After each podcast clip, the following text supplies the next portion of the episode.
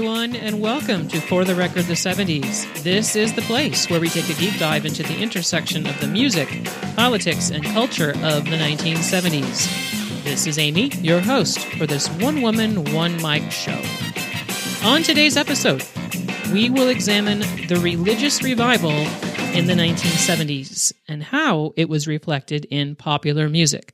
The author Tom Wolfe wrote an essay for New York Magazine in 1976 in which he referred to this revival as the Third Great Awakening, which was also related to the Me Decade tagline that he applied to the 70s. We'll discuss that, but first, thank you for supporting this podcast by listening, and as always, I appreciate those of you who took the time to contact me and tell me how much you're enjoying the show. You can find my contact information on ftr70.com, or you can send me a message on Instagram at 70s Podcast. You will also find Patreon links on ftr70.com, and that is how you can offer some financial support to the podcast. Also, if you cannot get enough 70s nostalgia in your podcast feed, I recommend listening to the ladies at Pop Culture Preservationist Society, who talk about all things 70s and 80s, like our favorite TV theme songs, Battle of the Network Stars. You know, I always rooted for ABC when I watched that. Not exactly sure why. At any rate, check out Pop Culture Preservationist Society wherever you find your favorite podcasts. The best-selling nonfiction book of the 1970s, according to the New York Times, was The Late Great Planet Earth by Hal Lindsey. Mr. Lindsey, who ironically is now in his 90s and still walks among us, wrote a book that proclaimed the apocalypse was coming. He has, in fact, made a career out of predicting the coming of the apocalypse, which is nothing new in of itself. He, or his ghostwriter, just spread the word in a more accessible way and looped in contemporary issues like the Cold War. This creation of an industry that catered to people who believed that the apocalypse was coming is just one segment of American society that was turning to some form of religion or religious beliefs to help them make sense of the world around them. We could see this happening in the 1960s. The hippie movement of the 60s evolved into something that Tom Wolfe pointed out became blatantly more religious. Even before we got out of the 60s, a segment of hippies who did not like the drug and sex-focused lifestyle that they found in Haight-Ashbury in San Francisco morphed into something that came to be known as the Jesus Freaks that Elton John sings about in Tiny Dancer. Long-haired evangelicals who urged other young people to turn away from drugs and sex and turn toward Jesus. This is just one way that we see the influence of religion in an era when self-discovery is celebrated, and while it was definitely not just about Christianity, there's no question that evangelical Christians led the way. In fact, one study in 1978 identified 1/4 of the United States as evangelical, and by 1982, 32% of Americans considered themselves to be born-again Christians. It should come as no surprise, then, that Americans elected the rock music-loving, born-again Baptist Jimmy Carter as president of the United States in 1976. It also is a fact that evangelicals who were previously not so interested in being politically active became politically active because of what they perceived to be an attack on morality and values by the government itself. The Supreme Court affirms the right for women to have a legal abortion in Roe v. Wade in 1973. Prayer in schools is outlawed, and being openly gay was becoming somewhat more acceptable until the AIDS crisis of the 1980s. Still, despite the religious revival, merging religion and popular music, this is a field fraught with landmines. As a writer of a song, you run the risk of offending a lot of people if it appears that you are rewriting what many believe to be true, or if you are perceived as making light of religious beliefs. There is also the risk of referencing the, quote, wrong religion or religious belief, or just irritating someone for referencing religion at all. Bruce Schulman, in his book The 70s, points out that historians can see by the end of the 80s, religion was far more likely to divide us rather than unite us. The Nixon era of the 70s was already deeply divided on issues of social change, like segregation, the feminist movement, and even the age gap, as young adults argued with older adults about the direction the country was taking, kind of like the arguments you used to see between Mike Stivic and Archie Bunker on All in the Family. I cannot and I will not try to make the case that the presence of gospel-influenced music, outright gospel, or other music that referenced religion was some attempt by musical acts to convert fans or to indoctrinate. The connection between religion and popular music is not that straightforward. It would be inaccurate to say that the presence of popular music with religious themes was a wholesale reaction to the rise in religion in American society. We have to remember that merging religion and pop or rock, this was not a 1970s phenomenon. For that, we can thank Sister Rosetta Tharpe, who was combining electric guitar and gospel in the 30s and 40s. Here's a sample of her first single, released in 1939 when she was 23 years old, Rock Me.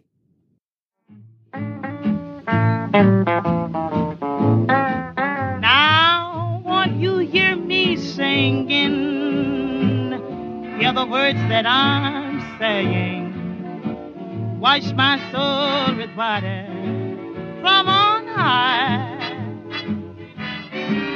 Why the world of love is around me, evil thoughts do bind me, but oh, if you leave me... We just can't tell the story of rock and roll without Sister Rosetta Tharpe. And the idea of melding religion and popular music, well, the likes of Elvis, Ray Charles, Johnny Cash, they just continued on with what she started. What the 1970s offers is space for the remnants of the hippie movement of the 60s and this desire to seek enlightenment and the interest in religions other than Christianity.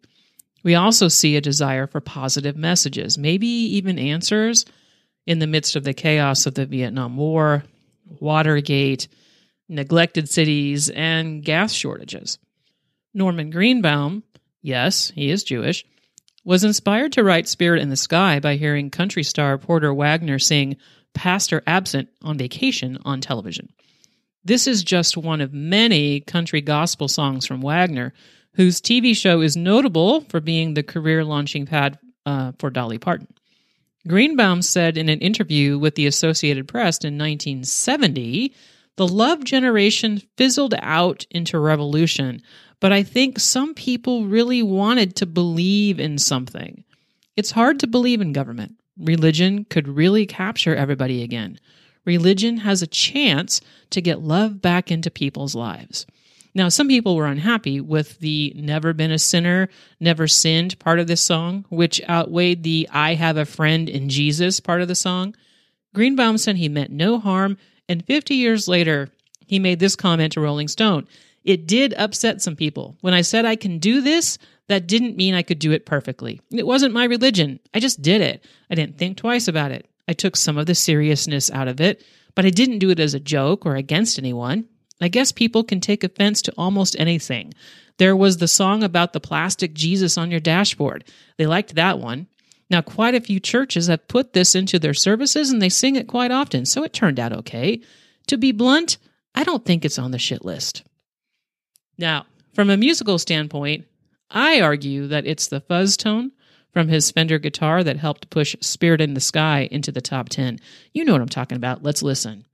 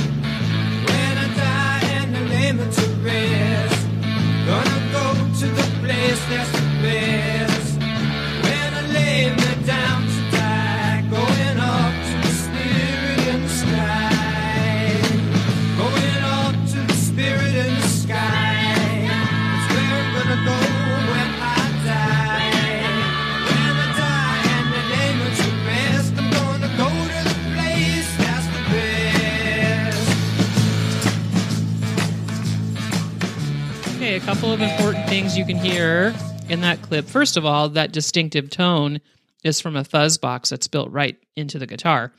Also, in the background singers, that's actually a gospel trio. They're from Oakland, California, the Stovall sisters, who are backing up Norman Greenbaum.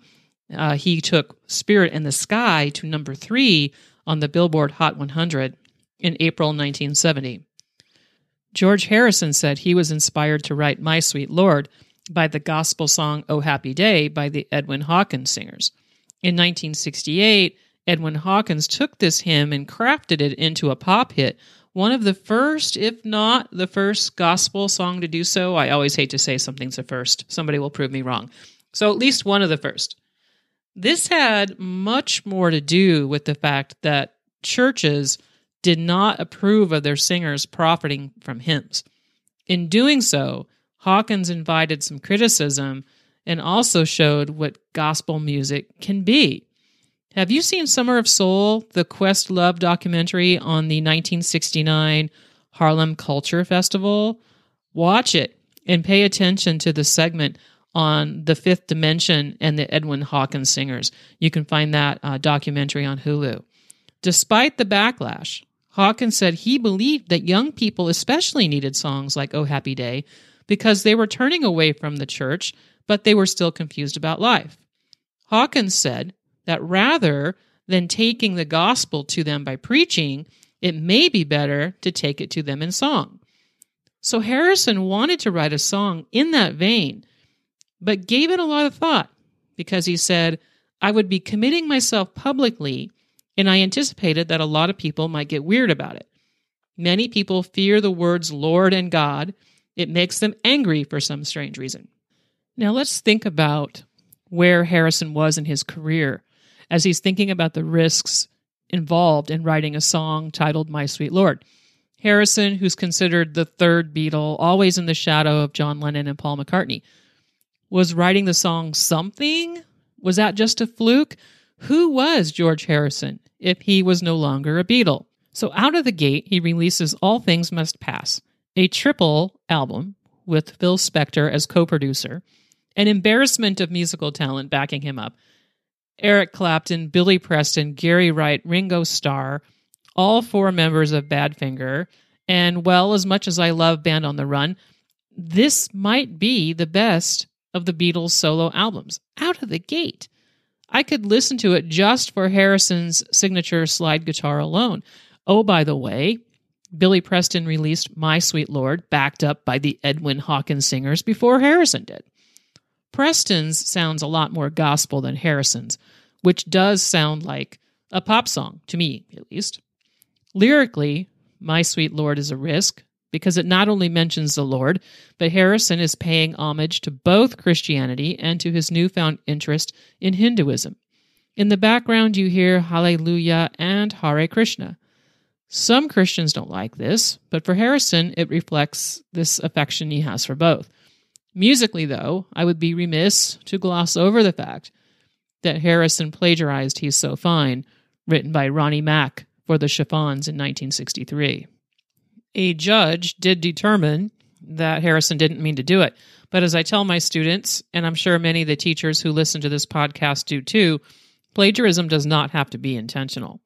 John Lennon said he was not so sure it was unintentional and said maybe Harrison thought the Lord would let him off the hook. It is a bit odd that Phil Spector did not pick up on this. Nonetheless, this is a bit of My Sweet Lord from 1970.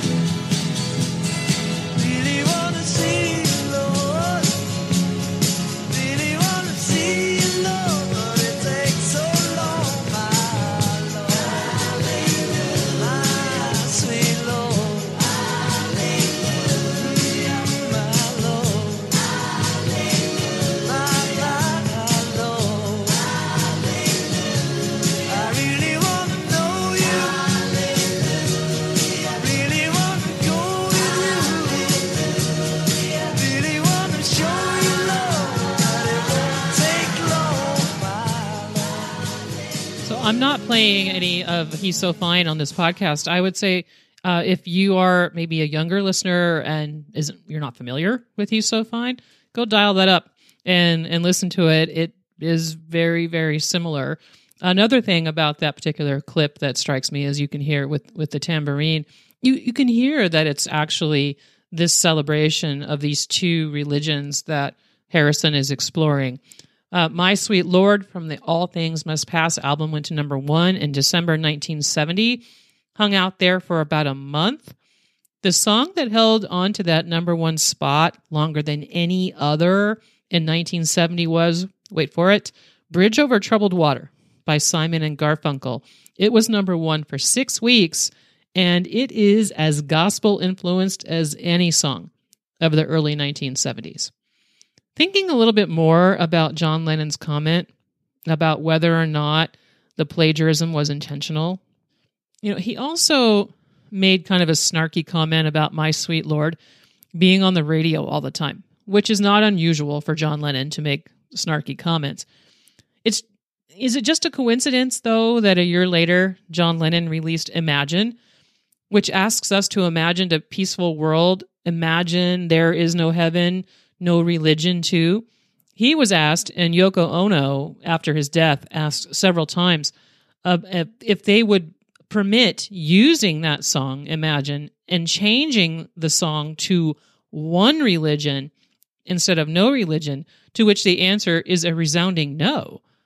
The song asks us to consider a whole different world where one religion is not better than another. Jesus Christ Superstar was released as an album in 1970 also, before it was on stage, because Andrew Lloyd Webber and Tim Rice could not get the money for a stage production. The first stage performance was not held until October 1971.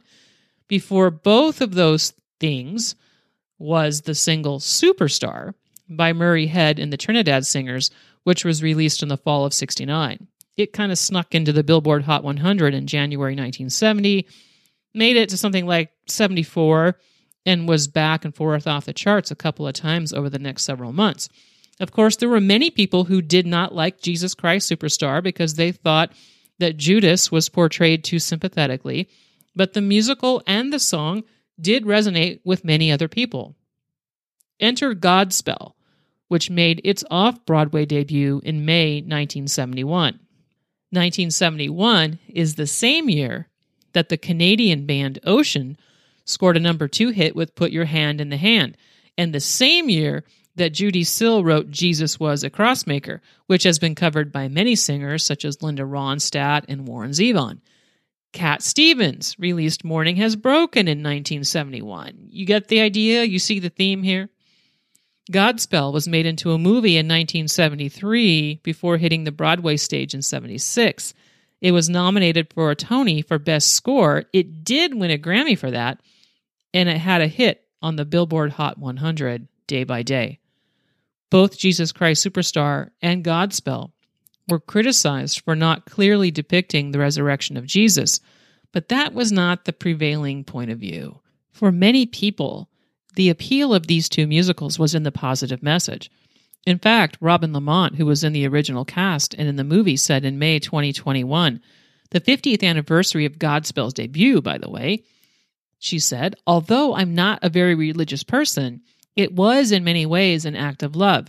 I think many actors feel that way when they help create a show, but this was a particular love." That's an interesting comment.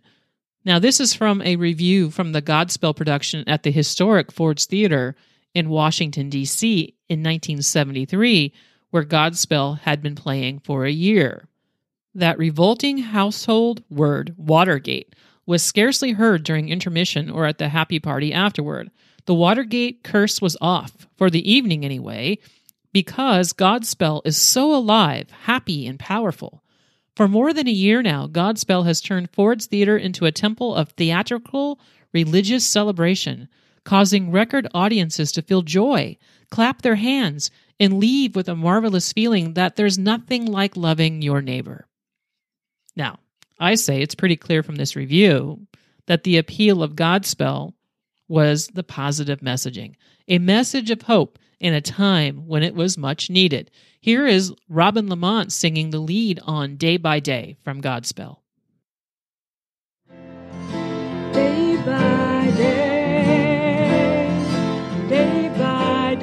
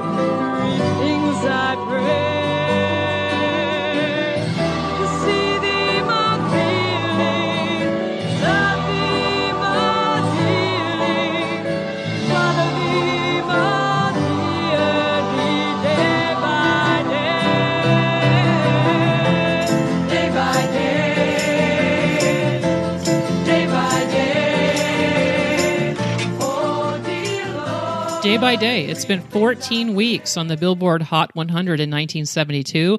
It made it to number 13 in the last week of July of that year. Also in 1972, the Staples Singers released their hit, I'll Take You There. Tom Bryan, the author of the number ones column for Stereogum, asked these questions in his column about I'll Take You There by the Staples Singers. Does a religious song have to be about a specific system of beliefs? Does it have to invoke deities or denominations or holy words? Or can it just be a song about imagining a better place, a better future? Let's take a closer look. That the Staples Singers are in both the Rock and Roll Hall of Fame and the Gospel Hall of Fame tells you something about this group. It was Purvis Staples, son of Pop and brother of Mavis, who facilitated the transition from gospel to a more mainstream sound that at times was R&B, at times it was folk, at times it was pop.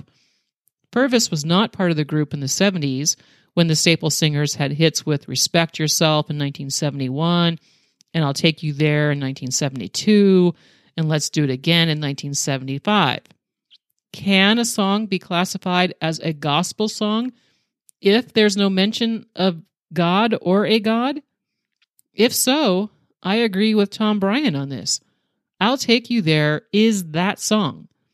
The lyrics are hopeful, inspirational. They're not about any specific God. I know a place, ain't nobody crying, ain't nobody worried, ain't no smiling faces, no, lying to the races. I'll take you there. And that's pretty much it. But it's not just about the lyrics, which Mavis mostly ad-libbed while they were recording at Muscle Shoals in Alabama.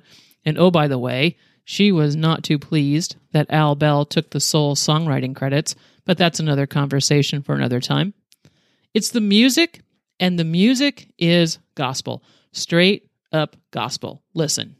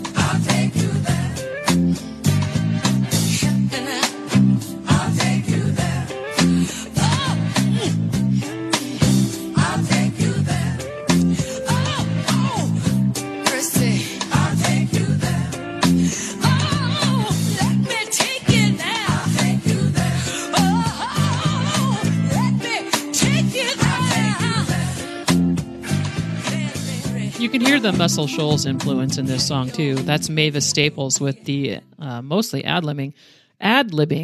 Teresa Davis of The Emotions, which would have a number one song in 1978 with The Best of My Love. heard the Staples Singers recording I'll Take You There and said, that's a hit. She was right. It went to number one on June 3rd, 1972. Sometimes, though, a song is just a song, such is the case with the Doobie Brothers and their cover of Jesus Is Just All Right. The song was written by the gospel musician Art Reynolds and performed by the Art Reynolds Singers in 1966. The Byrds covered it in 1969, and that is the version that the Doobie Brothers knew of when they recorded the song in 1972. In fact, Tom Johnston of the Doobie Brothers did an interview for Carl Weiser, who has a very good music website called Song Facts. I did a little freelance writing for him a few years back, and I think his website is very informative. At any rate, in that interview, Tom said that he still has no idea who A.R. Reynolds is and incorrectly stated that the Byrds released a recording of the song first. All of which is to confirm that there was no intention on the part of the Doobie Brothers to record a gospel song. Tom said, "We were not anti-religious. We weren't anything. We were just musicians out playing a gig. We didn't think about that kind of stuff very often. We would be out playing that song when that came out as a single, and all of these one-wayers, which was a big movement at that time, would be at the show, and they would run up to the stage with their fingers pointed straight up. At first, we didn't get it, and we finally said, oh, I know what's going on. So when we would play that song, they would go nuts. They would throw scriptures on the stage, that sort of thing. Little did they know they were trying to enlist the support of the wrong guys."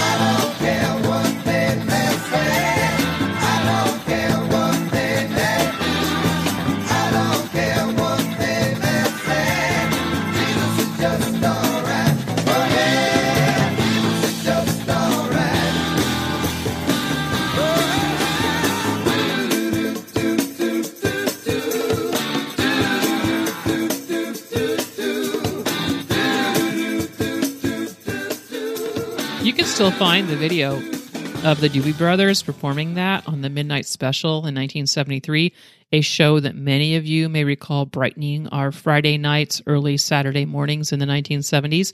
Jesus Is Just All Right was released in 1972 on the album Toulouse Street, and it snuck into the top 40 at number 35 in 1973.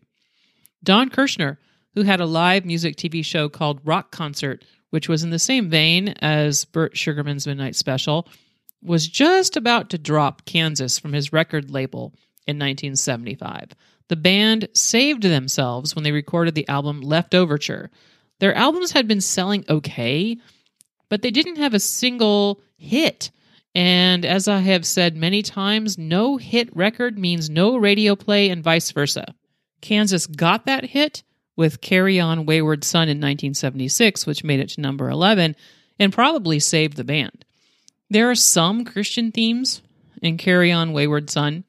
Songwriter Carrie Livgren, who became a born-again Christian in late 1979 and went on to become a Christian rock artist, said in an interview with Classic Rock in 2004 that Wayward Son was about his own spiritual journey. "It's an autobiographical song," he said. "Parallel to my musical career, I've always been on a spiritual sojourn, looking for truth and meaning. It was a song of self-encouragement. I was telling myself to keep on looking, and I would find what I sought."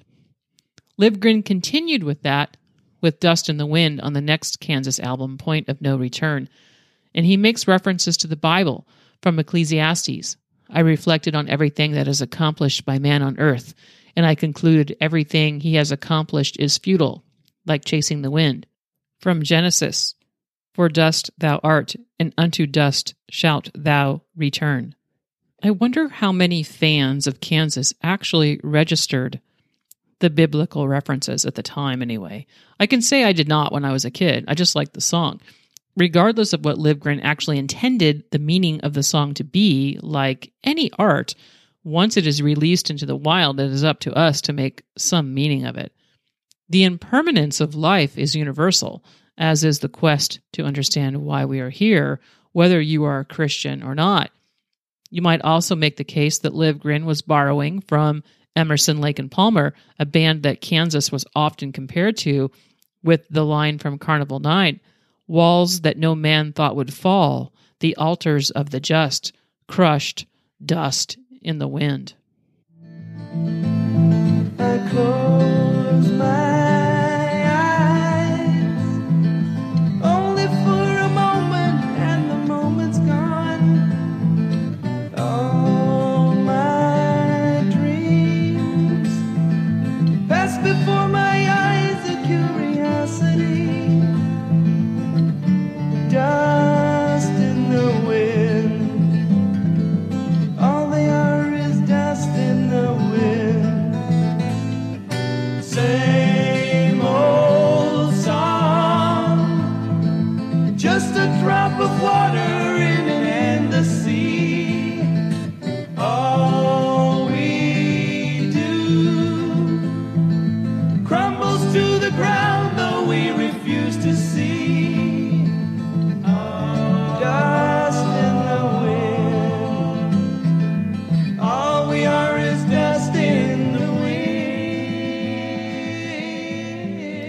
Dust in the Wind, number 6 in April 1978, the one and only top 10 hit for Kansas. Interesting that some members of the clergy rejected this song's message because of the line, "All we are is dust in the wind," which takes me back to my point that it can be risky to record a song like this because you are likely to offend someone. Even country music, which has its roots deeply enmeshed in religious themes, cannot escape criticism.